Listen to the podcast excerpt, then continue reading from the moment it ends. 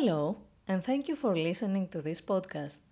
I am Zoe Marmara, and you can find more about me on my webpage at www.zoetrop.gr. This first podcasting episode goes over the main acronyms in the vocabulary of a design team UI, UX, IA, ID, and QA. In the next 30 minutes, I will try to explain what quality assurance in design is and discuss how teams and individuals provide assurance in the design cycle. To explain why quality assurance is important to user experience design, I will investigate universal design principles and the methodological and cultural perspective of user experience.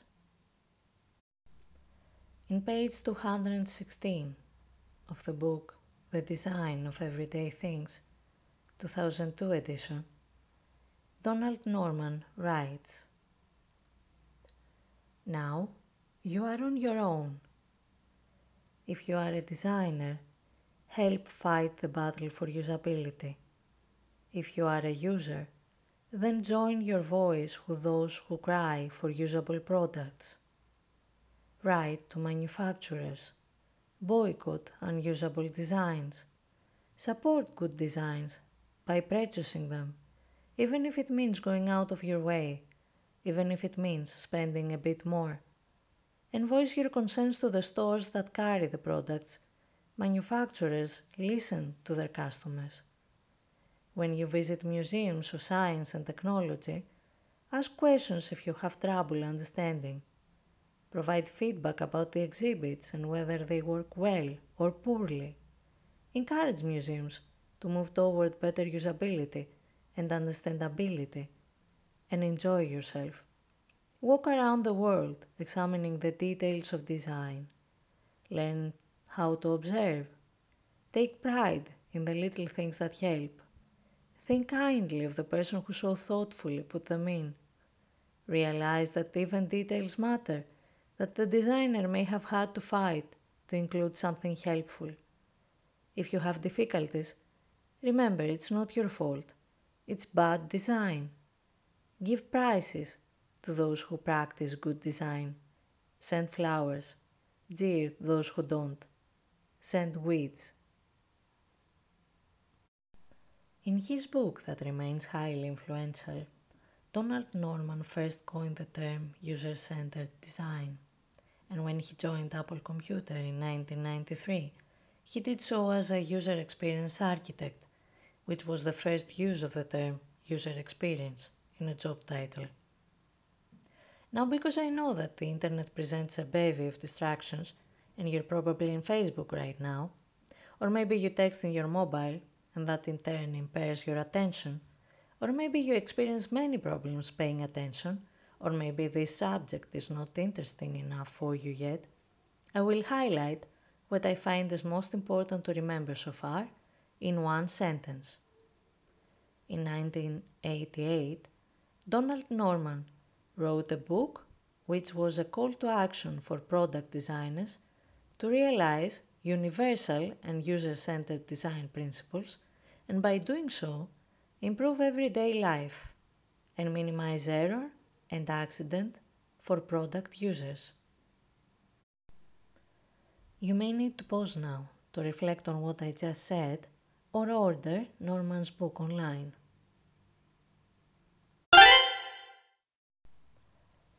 I'm taking my time machine right now to the early 1950s to allow you to get a glimpse of the design period that is still relevant to our work today, and this is the period when the universal design was conceptualized. So, like Norman, designers noticed that by reason of their disability or age, many people were excluded from experiencing a product, whether that was a door, a kitchen utensil, or a cooker. A barrier-free period started in design when professionals everywhere adopted the universal design principles. These principles were first published by Molly Follette Story, an expert in universal design of products, accessibility and usability. it is important that we cultivate a design mindset that strives to learn the history behind the terms, behind the conceptual tools we use today, and how these terms evolved thanks to the work and collaboration of many scholars and professionals such as Story, Mueller, and Ronald. The guidelines the Story established together with Mueller and Ronald were more of an ethos Ethos is a Greek word that applies to a set of beliefs. However, it is a very significant word for the designer because it brings forward the designer's responsibility. So now it's the right time to answer the question why do we need quality assurance in design? Because when our team designs a product, we commit ourselves to the universal principles of design, and we make the assumption, the hypothesis, that our product adheres to these guidelines. But we need to validate our hypothesis to ensure that it actually does. But wait, did I hear you asking why we are committed to the universal principles of design? Why should we produce usable products? I'll give you some time to think about it. Just pause, minimize distractions such as your phone beeping, breathe, concentrate, and think why we make usable products. Great. Thank you for taking some time to think about it. I appreciate it. Now, let's see why we make usable products. In the last three decades, the legal and economic impact of social exclusion led to the implementation of standards and accessibility policies to promote the welfare of persons with disabilities. The European Commission has a common goal a more inclusive Europe for everyone. Now, designers are responsible for ensuring that products adhere to standards. Why do we make usable products? because unusable products cost. No one wants unusable products. Not the EU, not the disabled and older people, not your clients, and certainly not you. Excluding users has a negative impact in economy. So systematic design approaches were established driven by the EU and universal design enthusiasts for designers to use and for markets to blossom. That's one part of the answer. The other part is the ethical part. I'm sure we were all paying attention to our IT ethics class. If you have never taken a class like that, now you have a second chance to order Norman's book. I'll just wait a bit, or you may pause. Remember, reading books is good for you. Sugar and Facebook are not. So I've been reading this paper by Jensen and Vistisen with the title The Ethics of User Experience Design. Jensen and Vistisen argue that we are taking an empathic point of view on the users, which I find from personal experience to be true. As a designer, you feel you need to establish that your design works. If it works according to your definition of what works, then how the product is used is not your problem. Why should you care about computer literacy? If the user can't use a computer to their benefit, this is not your problem, is it? If they have a vision impairment, then they should just use an electronic magnifying system. Most users are like us anyway. I mean, how many disabled people do you see every day on the street? Okay, now let's talk about statistics. An estimated 253 million people live with vision impairment. 36 million are blind and 217 million have moderate to severe vision impairment. Many types of limitations and disabilities exist. Stamina, mobility, and dexterity limitations are common to everyone. In 2011, about 25% of persons aged 16 and over in Europe declared an activity limitation at 25%. But yes, I agree with you. I don't see that many disabled people on the street, maybe because they are invincible to me. Maybe I just don't pay attention to what I see, in the same way that values and ethical demands in design are invisible to you and you don't pay attention either. That is why I need you to pause for a while and think. Think that disability is not a reason for expecting less from life or from another. This phrase belongs to Facebook's first blind engineer, Matt King. While you browse at photos on Facebook, please know that he is working on automated alternative text so that blind people can get a more comprehensive explanation of what a photo is about. He doesn't expect less from you, he expects more. When we design, we design for all human beings. Of course, accessibility guidelines can't be followed in a vacuum. With competition, costs, and tight schedules, compromises must be made, but we must understand that every compromise is directly related to a person's dignity and autonomy. Note that I will be addressing ethics in design in the fourth podcast of this series, which is entitled Empathy in Accessibility. So far, we have discussed the mindset behind universal design and why it is important. We will continue with explaining the conceptual tools and systematic approaches that actually validate that your design benefits everyone. And this is what QA is all about. So when we design a product, we can only assume, make the hypothesis, that our product is usable by all. We actually assume plenty. We assume that the goals of stakeholders were correctly understood we assume that we know who our stakeholders are. We assume that our product meets the business objectives. We assume that we know what the business objectives are. And we take pride in our work because we assume that it provides value. Of course, constant evaluation of these assumptions should be performed at every stage of the design process to ensure validity of results. We evaluate the design of a product using research methods such as user interface inspection. Software inspections were used as an effective quality assurance technique since the late 1970s.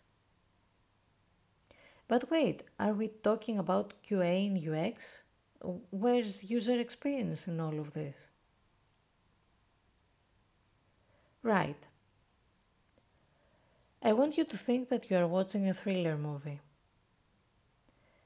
There's some mystery unraveling throughout the course of the story, and you know, or you think you know, that there is an evil spirit in that family's house, but it has not been revealed to you yet. In the screenwriter's world, this is called captivation. You should expect that something is going to happen soon that will instantly hook you. And now it's time to generate your sustained interest. As a user experience professional, if you are listening to this podcast, you must be able to define what user experience is. What is user experience?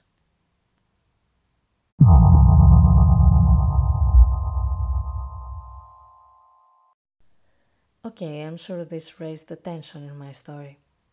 Are you feeling helpless, uncertain, overwhelmed? I wanted you to feel this way. I just revealed to you that this is a thriller story after all. UX is hiding to a dark corner in your house. I'd love to hear your remarks right now. I will just quickly relieve the tension just by sharing a personal story. Many years ago, I became a UX enthusiast.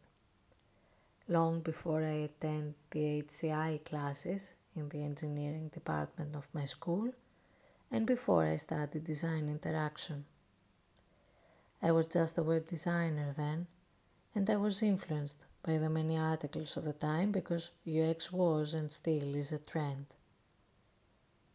UX is a trend because it brings money to the industry. Learning empathy costs. Apparently, people can't produce empathy anymore. It's a thing, like laptops causing infertility in men. Technology breeds apathy, and the internet is making us all numb. Look it up. Anyway, I didn't have to learn empathy because I was like Asterix. I fell into the magic empathy potion when I was little. And that's why I reckoned UX was a great career opportunity for me. I knew people well. But what was UX and how did it fit into my design work? It took me a lot of time to establish what UX meant for my work. I realized it didn't fit into it really because I wasn't part of a team. UX design is not to be practiced in silos. Talking from a methodological perspective, UX is irrelevant to you if you are not part of a team. As is the case for any development methodology or framework. And quality assurance without a team is like psychoanalyzing yourself, which seems to me like a good thriller story. So, what is user experience anyway? Stop for a moment and think. User experience is what the term says the experience of the user. The constant stream that happens during moments of consciousness it is a posteriori knowledge, meaning that you experimented with something or you were exposed to it and then you learned something out of it. So you see, it entails the concept of experimenting with something. And this experience is yours. You can't really say that experience per se is the product of a team. Designers don't really produce the experience, Mental processes do that. It's thought, perception, memory, emotion, will, and imagination that produce the user's experience. I think right now it's time to reveal to you something about that book that Donald Norman wrote. Donald Norman didn't write the design of everyday things. He wrote the psychology of everyday things because he was a cognitive psychologist. UX is actually hiding in your mind. It was there all along. Because we know how cognition drives experience, we can actually employ psychology and cognitive science in UI design to tweak the human mental processes and either provide a good emotional experience or a bad one. Because this is very much subjective, we call it subjective user experience when we measure it. It is in fact so subjective that in his 2013 book called Lean UX, Jeff Gothelf wrote that user experience is like staring at Vermeer's painting girl with a pearl earring. I actually used that phrase on a couple of job interviews. So we have established that good or bad user experience is the result of teamwork. UX is teamwork. How do you monitor and validate the result of teamwork? Okay, at last. We are entering my favorite part of this podcast, which is methodology.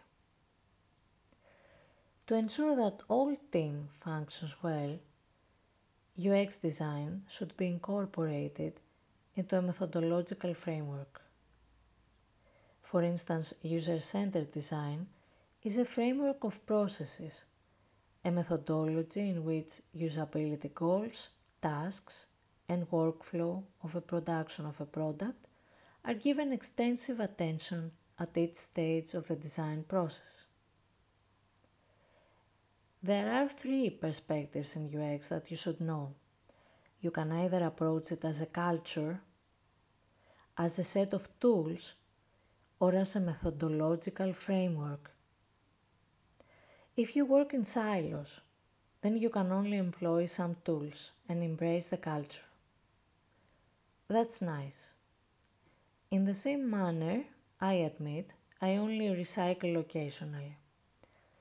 That's the same thing. You either do karate or you don't do karate. Don't stay in the middle pretending that you are fighting because you don't.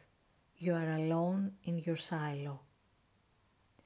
You see, from my point of view, the experience in UX is not only the users.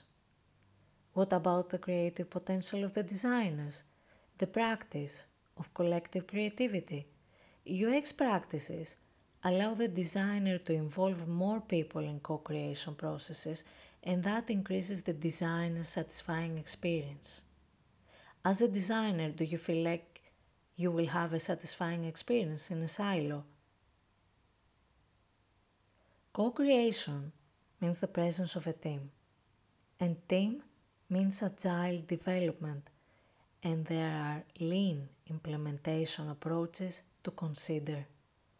The Agile team will leverage a common strategy, a model that already exists, and this is what I like to call a play. My metaphor goes like this.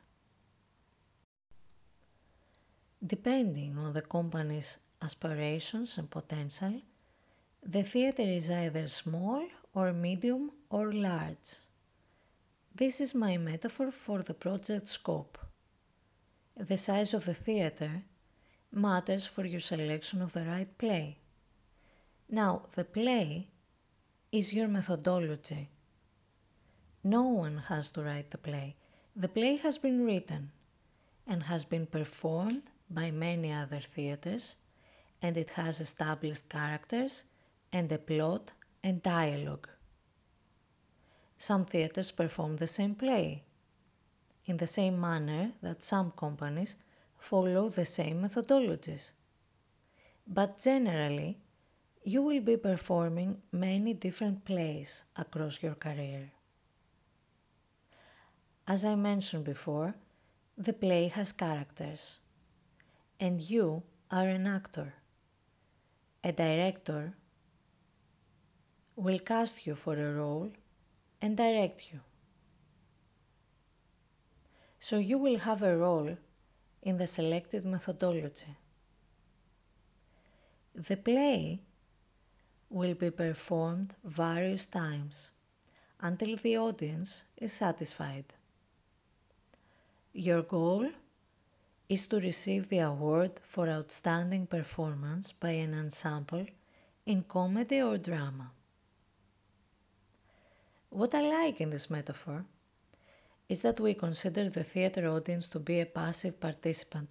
However, this couldn't be further from the truth because in theatre, the audience plays a crucial role in driving and even participating in the performance. In the same manner, the participation of stakeholders in the co-creation and co-development of a product is vital and their involvement should be highlighted. What you need to understand is that you are the actor. You have an obligation to learn your character as long as the play is decided. You will adjust your performance many times based on how the audience reacts. Stakeholders are your audience, of course. Remember that the play is not decided by you. You are not solely responsible for the success or failure of that play. Your individual performance is not evaluated, but the ensemble performance is. So you have to be a team player. Methodologies come and go, and largely depend on the scope and company resources and vision. One important trait for a UX practitioner, specialist or generalist is to be adaptable to change because, as Donald Norman says, the industry now comes up with a new term every week. It is also important for you to establish deep understanding of what your role is within the team. As long as everyone knows the methodology and their role in this well, then quality is assured. You just have to find the courage to implement continuous improvements based on your stakeholders' feedback. If practical results are desired, the focus should be placed on adoption of methodology and decision of guiding principles, success criteria, business objectives, the cooperation between key actors, evaluation, and efficient follow-up. I'll be glad to discuss methodological approaches further. Find me on Twitter or LinkedIn. Finally, this is the end of my podcast. I am Zoe Marmara, and I encourage you to think of your role and responsibilities in the UX design team and of the benefits you can bring as an individual who strives to design quality products. I hope this podcast has inspired you to pursue the subject matter further.